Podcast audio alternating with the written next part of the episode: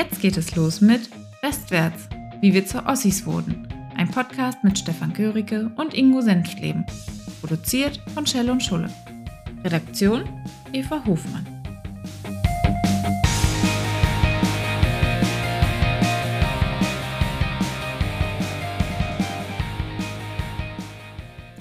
Hallo, liebe Zuhörerinnen und Zuhörer. Herzlich willkommen zum Podcast Westwärts, wie wir zu Ossis wurden. Mit Ingo Senfleben und Stefan Göricke. Heute mit der Folge Buden bauen und Moped fahren. Hallo, lieber Ingo, wie geht's dir? Hallo, Stefan. Es geht wie immer gut. Ich hoffe, dass, dass das bei dir auch der Fall ist und bei allen, die uns, die uns zuhören. Und wie richtig gesagt, wir hatten letzte Mal ja ein ernsthaftes Thema, also finde ich und finden wir, mit dem Thema Schule äh, und heute wollen wir ein bisschen mehr über vielleicht auch lustige Anekdoten äh, reden und berichten zum Thema Buden bauen, äh, Moped fahren, also das Freizeitverhalten, was uns ja, denke ich, auch geprägt hat und was auch eine Rolle gespielt hat. Also deswegen meine erste Frage, Stefan, mit Buden bauen, welche Erfahrungen hast du da gemacht? Sind die noch verinnerlicht? Hast du da auch Buden gebaut oder war das eher auch für dich eine anstrengende Aufgabe? Ja, also zunächst mal habe ich die Erinnerung, aber es kann mich äh, auch täuschen, dass wir ja auch Samstagsunterricht hatten. Und ich habe immer das Gefühl, wenn ich heute so äh, die Kinder betrachte, hatten wir eigentlich viel mehr Schule und viel weniger Freizeit. Und wenn ich dann mir anschaue, was die Kinder heutzutage in der Freizeit machen, hatte ich das Gefühl, wir haben viel mehr in der Freizeit äh, unternommen. Denn ich war permanent draußen. Ich bin ja sowohl in einer größeren Stadt aufgewachsen, äh, als ich im Grundschulalter war und dann äh, in einer dörflichen Gegend, als ich dann älter wurde. Also ich kenne beides. Wir haben äh, uns draußen rumgetrieben. Wir waren die ganze Zeit in der Stadt unterwegs. Die Stadt war eigentlich unser Spielplatz.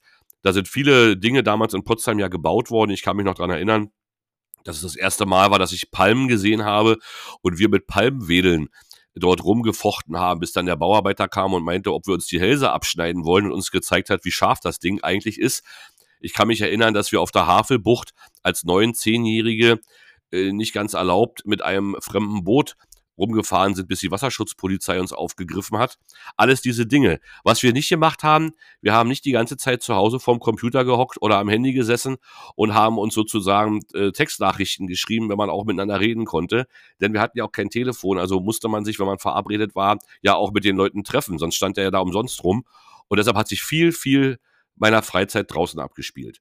Das war unter dem Thema Buden bauen sicherlich das, was du da auch gemeint hast. Und ich habe da ja. im Dorf auch Buden, tatsächlich auch Buden gebaut. Ja, ich habe äh, äh, Baumaterial, Bretter, alles Mögliche in den Wald geschleppt und dort Buden gebaut und habe dann viel Ärger bekommen und musste alles wieder aufräumen und die Bretter wieder zurücklegen, weil es irgendwie Bauholz war, was ganz wichtig war und mein Vater auf keinen Fall mir für meine Bude geben wollte.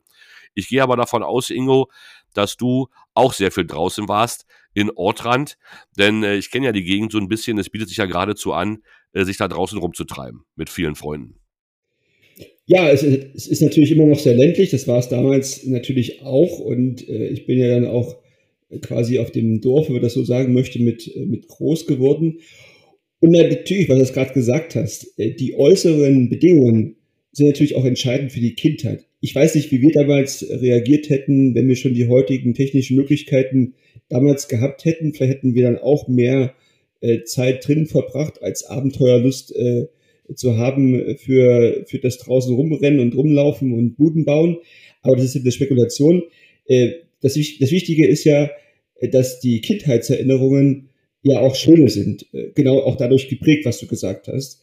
Dass man also draußen war, wir haben Buden gebaut, ja, wir haben sogar eine richtige Hütte gebaut, als wir etwas älter waren. Äh, das hat mehrere Tage, Wochen gedauert und da waren wir richtig stolz darauf, als jugendliche Clique das fertiggestellt zu bekommen. Als wir jünger waren, sind wir mit einem Kescher los und haben am Bach Stiche gefangen und waren froh, wenn diese kleinen Fische dann auch äh, im, im, Kescher waren und wir dann ein bisschen auch äh, da das sehen konnten.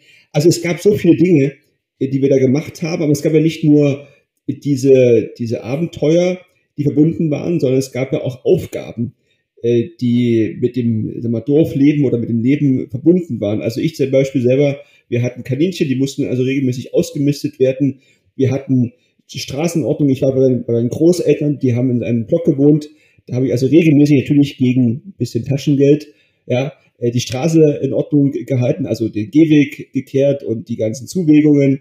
äh, da fertig gemacht. Wir hatten damals ja noch Kohlefeuerung, also musste regelmäßig auch die Kohle in die Keller gebracht werden. Also es gab so viele Dinge, äh, die wir gemacht haben in der Freizeit, was sich schon zum heutigen äh, groß verändert hat und auch anders darstellt.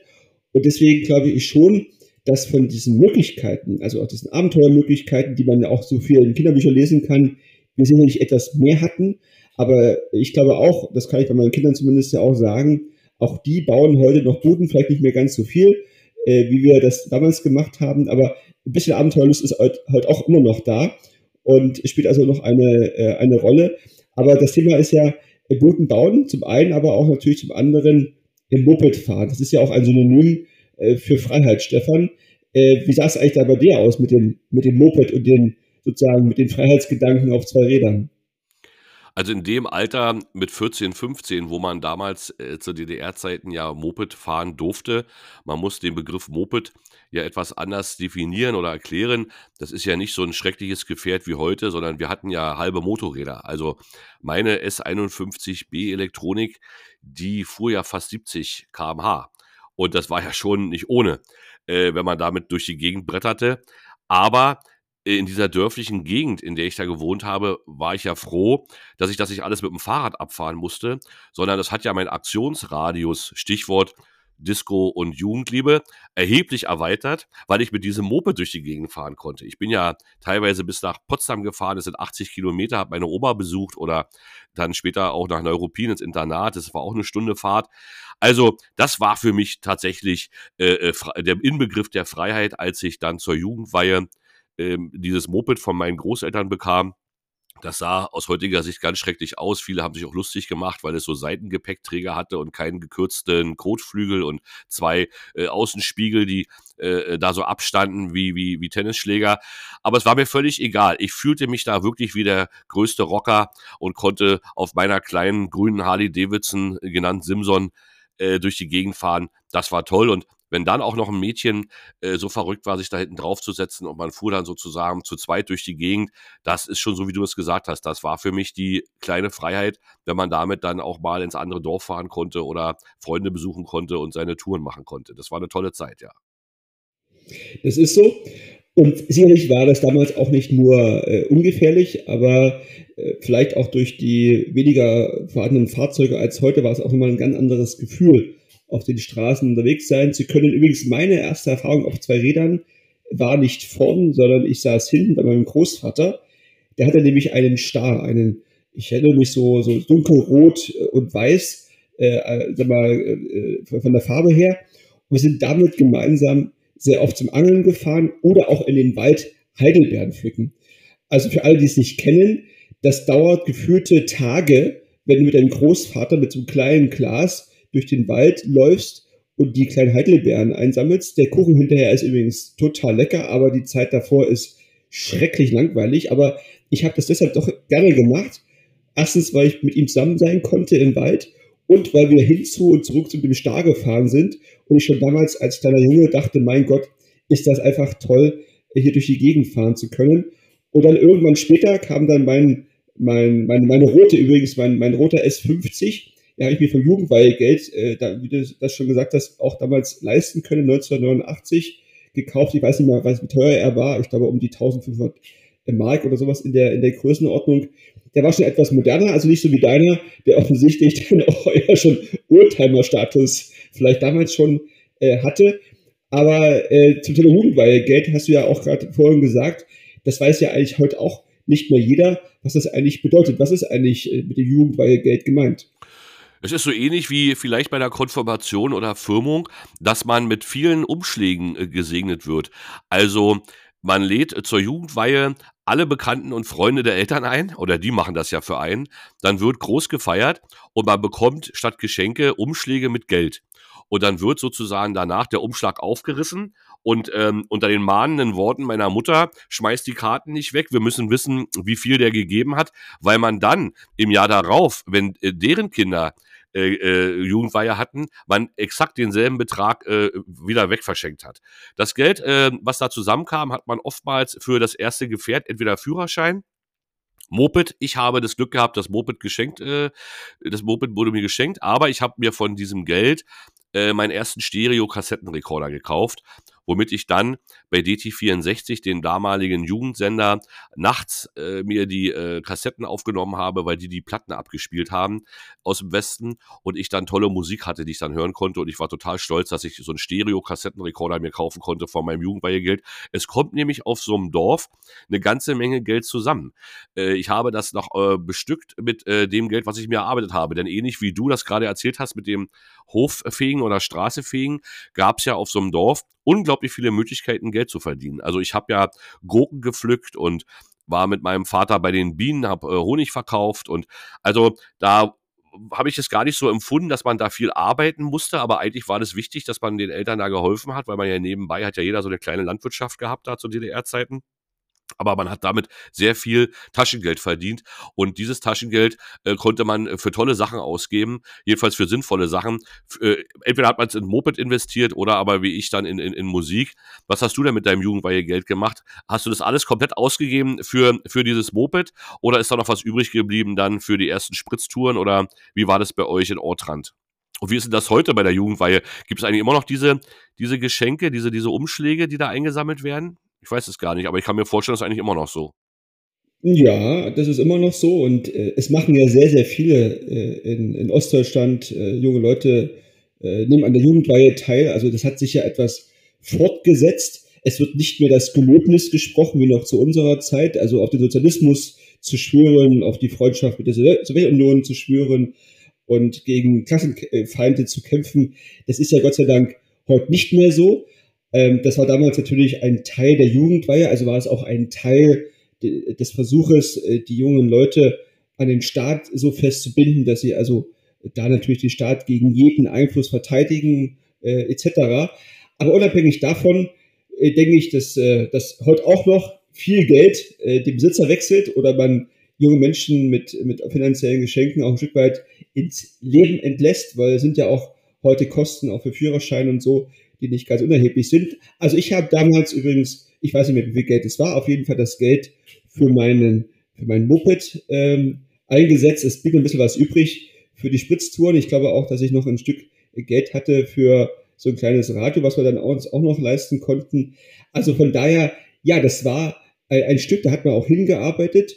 Und vor allen Dingen, man konnte ja auch damals schon Führerschein machen. Ich glaube, wenn man 14,5 Jahre alt war, konnte man anfangen, den Moped-Führerschein äh, zu machen, also sich da hinzusetzen und dann die Verkehrsregeln äh, zu lernen, das waren ja auch nochmal eigene äh, Erfahrungen.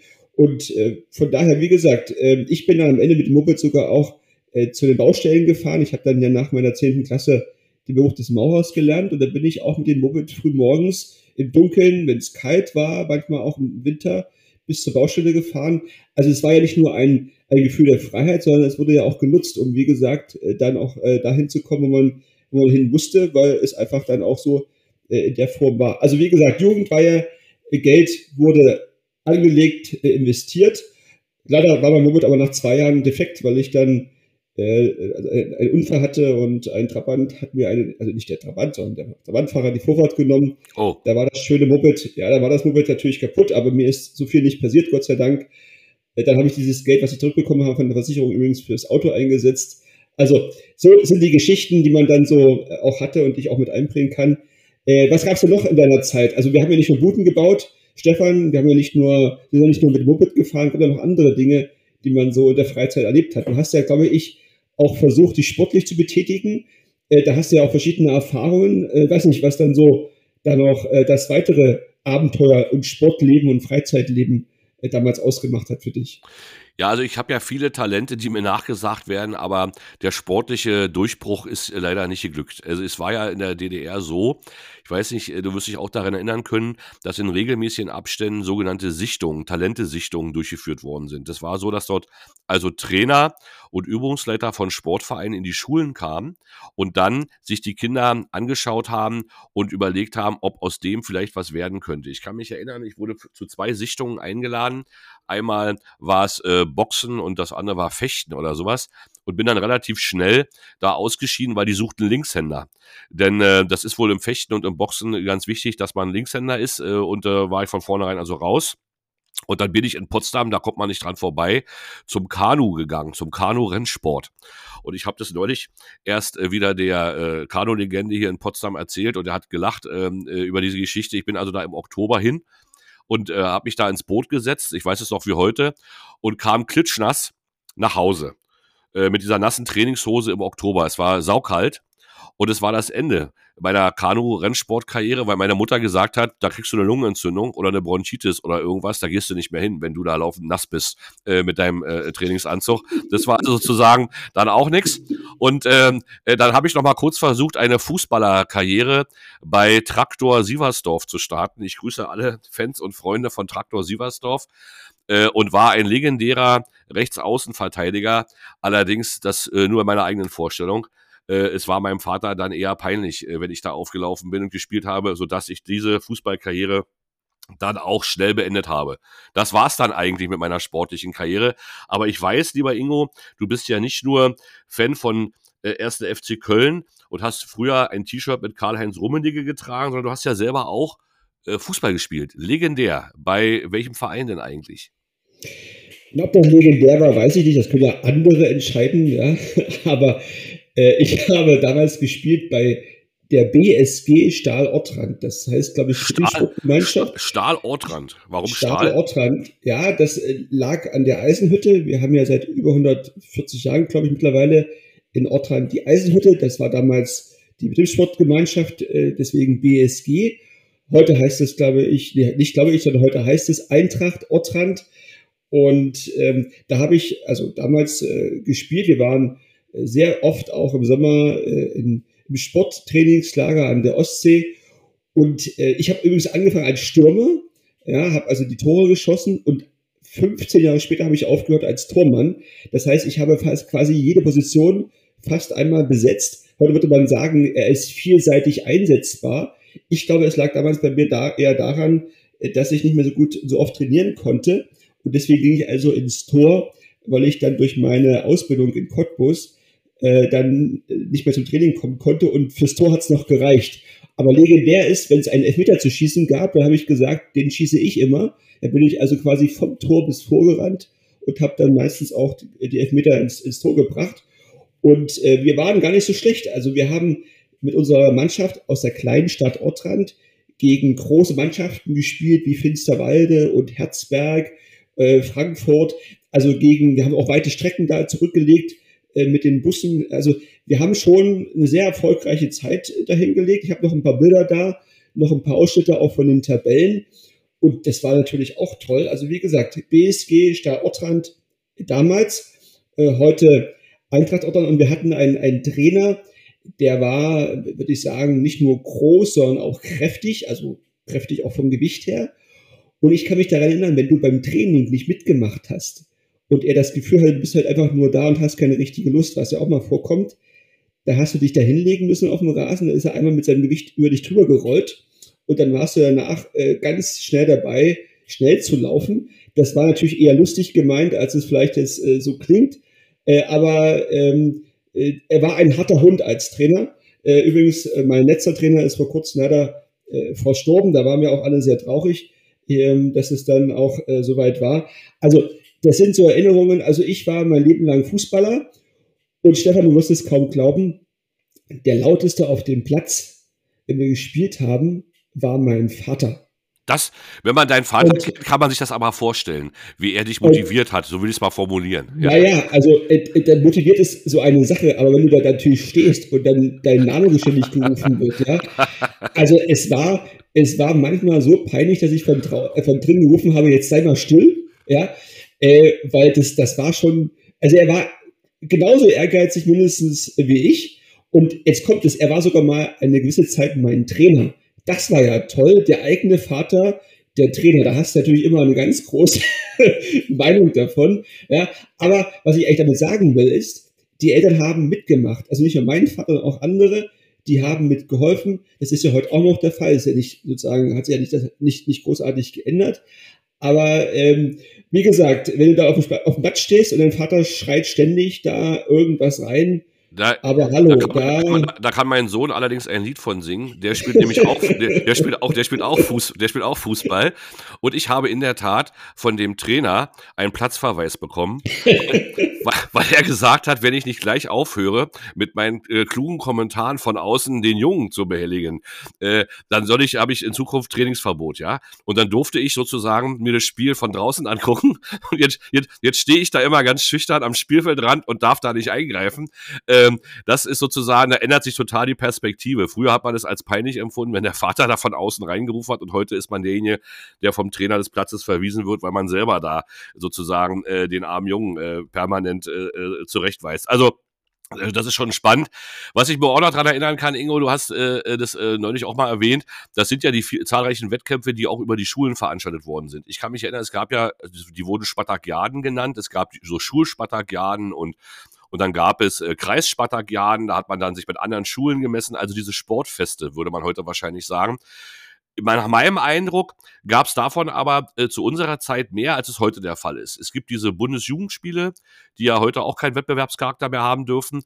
Aber damals gab es so eine Art, wie so Olympische Spiele, ja, hat man veranstaltet, wo man in verschiedenen Sportarten antreten musste gegen die anderen Klassen oder gegen die anderen Schulen und dann auch Medaillen gewinnen konnte. Und das Schöne war, dass jeder noch so unsportliche ja in irgendeiner Sportart irgendwas drauf hatte. Also wenn man so ein bisschen kräftiger war, dann hat man ja diese Kugel ziemlich weit gestoßen. Und ich weiß noch, dass mein einziges Talent war Weitsprung. Da bin ich doch relativ weit gesprungen, weil ich technisch da ganz gut versiert war und habe auch mal einen Schulrekord äh, äh, gebrochen, aber habe da auch mal eine Medaille gewonnen. Das fand ich für mich äh, ein schönes Erlebnis, dass selbst so unsportliche Typen wie ich da einmal eine Chance hatten, auch mal aufs Treppchen zu, zu, äh, zu kommen. Das fehlt mir heute so ein bisschen, dass man immer sagt, ja, Wettbewerb ist schlecht und man darf das nicht so immer unter Wettbewerbscharakter sehen, aber ich habe das als Kind eigentlich nicht so empfunden. Ich fand das toll, diese, diese Veranstaltung. Hast du auch an solchen Spartakiaden teilgenommen und Medaillen nach Hause gebracht? Ja, aber natürlich, also meistens im Fußball auch mal im Crosslauf, aber äh, meistens im Fußball. Was, was ist ein Crosslauf? Du musst den Begriff Crosslauf, glaube ich, erklären. Das ist Crosslauf, ja. Also ich, die Medaillen übrigens, ja, ja, genau. Also man, äh, das, man, man läuft quasi durchs Gelände. Also wir haben das dann meistens in der Schule, äh, war so eine Art Weitlauf, ein bisschen hoch, ein bisschen runter. Also keine Tartanbahn und kein, keine Stadionrunde, sondern durch das Gelände. Und da gab es dann einmal im Jahr auch so einen Crosslauf. Und dann kamen äh, die Besten aus dem Kreis zusammen und haben dann, dann ihren Kreisbesten ermittelt. Da war ich auch äh, relativ gut. Äh, nicht der Beste, aber waren wir ganz gut auch mit dabei. Und ja, ich habe noch meine Medaillen irgendwo in einer Kiste, die voller Erinnerungen steckt. Aber was das Entscheidende auch ist, an dem, was du jetzt gerade ange angesprochen hast, ist ja was anderes, nämlich die Frage, dass natürlich damals der Sport auch für den Staat eine Möglichkeit war, zu zeigen, wie erfolgreich ist der Sozialismus. Und wenn man den Medaillenspiegel sich angeschaut hatte bei Olympischen Spielen, da war natürlich das immer auch ein, ein Versuch, die Stärke des Staates äh, damit auch zu präsentieren. Da hat der sportliche Charakter manchmal darunter gelitten, aber nicht bei den Sportlern, weil ich schon glaube, dass die natürlich äh, weitestgehend da auch für den Sport äh, aktiv waren. Und ich bin schon manchmal ein bisschen äh, enttäuscht, dass wir, dass wir heute äh, ja nicht wirklich bei den Sportarten im Vergleich zu anderen Ländern ja auch solche Höchstleistungen äh, bringen können, beziehungsweise sehr erfolgreich äh, sind. Und das ist schon etwas, was auch damit beginnt mit der Frage, äh, wann fange ich denn eigentlich an, Talente zu wecken? Und du hast es richtig gesagt, es ist, geht ja nicht nur darum, dass wir am Ende Olympiasieger äh, alle werden, sondern es geht darum, dass jeder auch durch seine sportlichen Möglichkeiten äh, seine Talente erkennt. Und jeder äh, hat doch irgendwo Sportarten, wo er zu den Besten zählt oder sie zu den Besten zählt. Und ich glaube, äh, dass, äh, also wenn ich mich zurückerinnere, unser Sportlehrer, Sportlehrer war wirklich auch sehr, sehr engagiert. Äh, und er hat auch dafür gesorgt, dass es genau diese, diese, diese verschiedenen Möglichkeiten auch gibt. Ich kenne selber Sichtungen nicht so sehr. Ich war auch nicht im Kanusport, wie du das gerade vorhin gesagt hast, mit dieser Erfahrung. Aber ich selber würde schon sagen, äh, dass wir diese, wir den, den, den politischen Teil da auch wieder rausnehmen, äh, auch diese schlimmen Situationen rausnehmen, wo ja auch Doping betrieben wurde, wo auch ja gerade auch Mädchen, junge Mädchen ja auch massiv fürs weitere Leben geschädigt wurden. Aber wenn man das mal äh, rausnimmt und sich rein auf diese Stützpunkte auch konzentriert und diese Vorbereitung auch für äh, große Talente, dann ist es ja für den Einzelnen ein Erfolg, aber es geht ja auch darum, dass man junge Menschen begeistert für eine Sportart. Wir haben jetzt vor wenigen Wochen die Frauenfußball-WM erlebt, ja, äh, wo ja jedes Mal auch danach mehr junge Mädchen auf der ganzen Welt Fußball spielen wollen. Also es geht ja am Ende darum, dass Einzelne die Besten sind, aber sie auch andere motivieren, einfach was zu machen. Und äh, das heißt, machen in dem Fall Sport ist ja nicht nur eine tolle Beschäftigung, sondern hält ja auch jung und fit und gesund. Also es ist ja mehr als das eigentliche System, was dahinter steckt. Äh, also von daher glaube ich, da können wir uns aber auch mal überlegen, ob wir mal einen Podcast halt mal dazu machen, Stefan, mit der Frage verbunden, wie ist eigentlich das Thema Sport äh, insgesamt zu betrachten aus der damaligen äh, Zeit und heute. Aber es gab ja nicht nur Sport. In der Freizeit, Stefan, hast du auch eine andere äh, Erfahrungen, die du so mit einbringen kannst. Also wir haben jetzt schon über das Thema Mopedfahren gesprochen, wir haben über das Thema Sport gesprochen, ja, wir haben Budenbauen angesprochen. Gab es noch was anderes äh, in deiner Freizeit? Na, was wir viel mehr gemacht haben als heutzutage, wir sind ja in so Ferienlager gefahren oder zur Russisch-Olympiade. Das war ein, äh, eine Woche, äh, ein Treffen sozusagen, wo die, die äh, Talent hatten in der russischen Sprache, dort äh, einen ganzen Tag Russisch äh, gesprochen haben, sich getestet wurden, im Wettbewerb gegeneinander angetreten sind und man auch was gewinnen konnte. Also ich bin viel zu solchen äh, Lagern gefahren. Äh, Ferienlager, sobald es also losging, äh, die, Ferien waren da, dann wurde der Rucksack gepackt und dann ab äh, dem Bus äh, irgendwo an irgendeinem See, äh, in solchen Bungalows oder Baracken Heutzutage sieht es alles nicht mehr so schön aus, aber das war ja für mich äh, der Wahnsinn. Das war weg von zu Hause, mit wildfremden Menschen, neue Leute kennenlernen, Dummheiten machen. Da wurde man den ganzen Tag mit irgendwelchen Dingen bespielt und bespaßt. Das fand ich schon toll. Also das habe ich viel gemacht.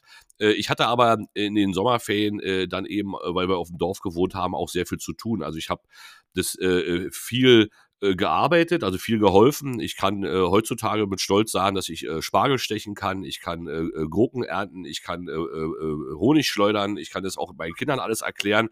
Äh, das waren ganz vielfältige Dinge, die man gemacht hat, was ich vorher gar nicht wusste, dass ich das kann. Das habe ich äh, sozusagen damals auch mitgenommen. Äh, das war eigentlich äh, eine tolle Freizeit, die man da hatte, weil die so vielfältig war. Heutzutage, du hast es angesprochen mit dem Sport, ich will darauf noch mal kurz zurückkommen. Ich bin ja auch ähm, äh, für einen großen Sportverein hier in äh, Potsdam tätig. Das große Problem ist ja nicht, dass wir keine Kinder haben, die Sport machen wollen. Wir können gar nicht so viele Kinder aufnehmen, weil wir keine Trainingsstätten haben es gibt zu wenig Sporthallen und es gibt zu wenig äh, Sportplätze, so dass ähm, wir tatsächlich das Problem haben, dass wir Kinder, die sich für eine Sportart begeistern, abweisen müssen, weil wir keine Hallen haben für die ganzen äh, Volleyballer, äh, die Volleyball spielen wollen. Denn ähnlich wie beim Frauenfußball haben wir durch die Volleyballmannschaft der Frauen in Potsdam natürlich auch einen Boom, was Volleyball anbelangt, aber da brauchst du ja eine Halle oder mehrere Hallen. Und da muss ich sagen, dass hier der Staat so versagt, äh, wenn es darum geht, äh, Sportstätten zur Verfügung zu stellen und sei es simple Bolzplätze oder Basketballkörbe, die in Amerika auf jedem Parkplatz hängen, ja, wo die Kinder sich dann treffen und Basketballkörbe werfen. Das haben wir in Deutschland eben nicht und viel zu wenig und da wird meiner Meinung nach auf diese soziale Komponente, die der Sport ja auch hat, du hast es richtig gesagt, es geht ja nicht darum, überall Olympiasieger zu produzieren. Aber diese soziale Komponente, dieses Integrierende, dieses äh, ja auch ähm, äh, über die sozialen Schichten hinweg funktionierende, dass man Kinder da zusammenbringt, dass äh, sozusagen hier der Staat sich so zurückzieht und das nicht hinbekommt, äh, das finde ich bedauerlich. Andererseits muss man auch sagen, wenn irgendwo ein Sportplatz äh, geplant wird, äh, hast du ja gleich zwei Bürgerinitiativen, die sagen, wir brauchen zwar mehr Sportplätze, aber bitte nicht in meiner Nachbarschaft. Also das ist auch, gehört auch zur Wahrheit, aber ich finde, man könnte da viel flexibler sein. Man könnte die Dächer nutzen, Hallendächer nutzen äh, und ausbauen. Man könnte Basketballkörbe aufhängen, aber äh, da passiert zu wenig meiner Meinung nach. Sieht es in der ländlichen Gegend in Ortrand äh, anders aus oder ist es nur ein städtisches Problem? Also ich glaube, dass wir da ganz gut versorgt sind, aber äh, natürlich könnte man immer noch mehr Angebote auch äh, einrichten, um damit auch noch mehr junge Menschen äh, zu erreichen. Aber ich glaube, dass auch ein Stück weit es nicht nur auf die Infrastruktur ankommt, die man als Staat zur Verfügung stellt, sondern das ist auch ein Unterschied äh, zu, zu unserer Kindheit und heute, dass man vielleicht auch ein Stück weit die eigene äh, kindliche oder jugendliche Kreativität nutzt. Also ich kann mich zum Beispiel daran erinnern, Stefan, dass wir regelmäßig, wenn es kalt wurde, uns getroffen haben zum Eishockey. Und dann nicht irgendwo in der Eishockeyhalle, sondern es gab eine Wiese hinter der äh, Schule, die war, ich weiß nicht warum, aber die war immer relativ feucht und wenn dann also es kalt wurde, dann war sozusagen eine richtig schöne Eisfläche. Da muss man erstmal meistens den Schnee dann davon äh, schieben und dann gab's da richtiges Eishockey-Match. Nicht mit Schlittschuhen, sondern mit dicken äh, Stiefeln äh, an den Füßen und äh, dann so ein, ein Holzschläger, den man sich kaufen konnte. Ähm, und dann ging es da aufs Eis. Und was übrigens auch dazu kommt, Stefan, wenn gesagt wurde, wir treffen uns 16 Uhr, dann warst du 16 Uhr da, weil nämlich es gab keine Handys, es gab nicht die Möglichkeit, sich nochmal kurz für, zu, anders zu entscheiden oder die Zeit zu verlegen. Es gab eine gewisse, wie sagt man dazu, Verbindlichkeit, genauso ist es. Weil wenn du nicht da warst, 16 Uhr, dann warst du in der Mannschaft, wo du vielleicht nicht sein wolltest oder hast dich gleich mitgespielt. Und deswegen warst du meistens schon 5 vor 16 Uhr da. Äh, da konntest du nämlich ein bisschen mitentscheiden. Und also von daher das Thema Verbindlichkeit, aber auch die eigene Kreativität zu nutzen. Ähm, ich will schon sagen, dass ich da glaube, dass das vielleicht zu unserer Zeit ausgeprägter war, aber ausgeprägter auch sein musste, weil eben die Rahmenbedingungen äh, andere äh, waren, als es heute in der Form der Fall ist. Also auf jeden Fall, äh, Eishockey war auch so eine tolle Beschäftigung äh, und der Puck hat manchmal das, äh, das Tor getroffen, manchmal aber auch das Schienbein und das war dann äh, ja auch eher mit blauen und anderen Flecken verbunden. Eishockey-Karriere ist an mir vorbeigegangen. Also, das waren die Rückblicke und Diskussionen zum Thema Freizeit in der DDR, Buden bauen und Moped fahren. Ich danke dir ganz herzlich, lieber Ingo. Wie immer, unsere Bitte an Sie, liebe Zuhörerinnen und Zuhörer, senden Sie uns Kommentare, Ideen, Anregungen auf der Webseite www.westwärts-podcast.de. Können Sie uns alles schreiben. Wir antworten auch und wenn Sie der Meinung sind, Sie möchten sich auf äh, Facebook oder anderen sozialen Netzwerken äußern, meine Bitte, bleiben Sie sachlich und hören sich den Podcast wenigstens vorher an. Ansonsten freuen wir uns natürlich über alle, die mitdiskutieren und mitreden. Lieber Ingo, alles Gute, bis zum nächsten Mal, bleibt gesund, bis bald. Tschüss. Danke, tschüss, eine gute Zeit.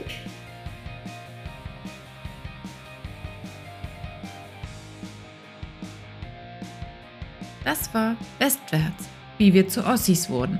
Produziert von Schelle und Schulle. Redaktion Eva Hofmann.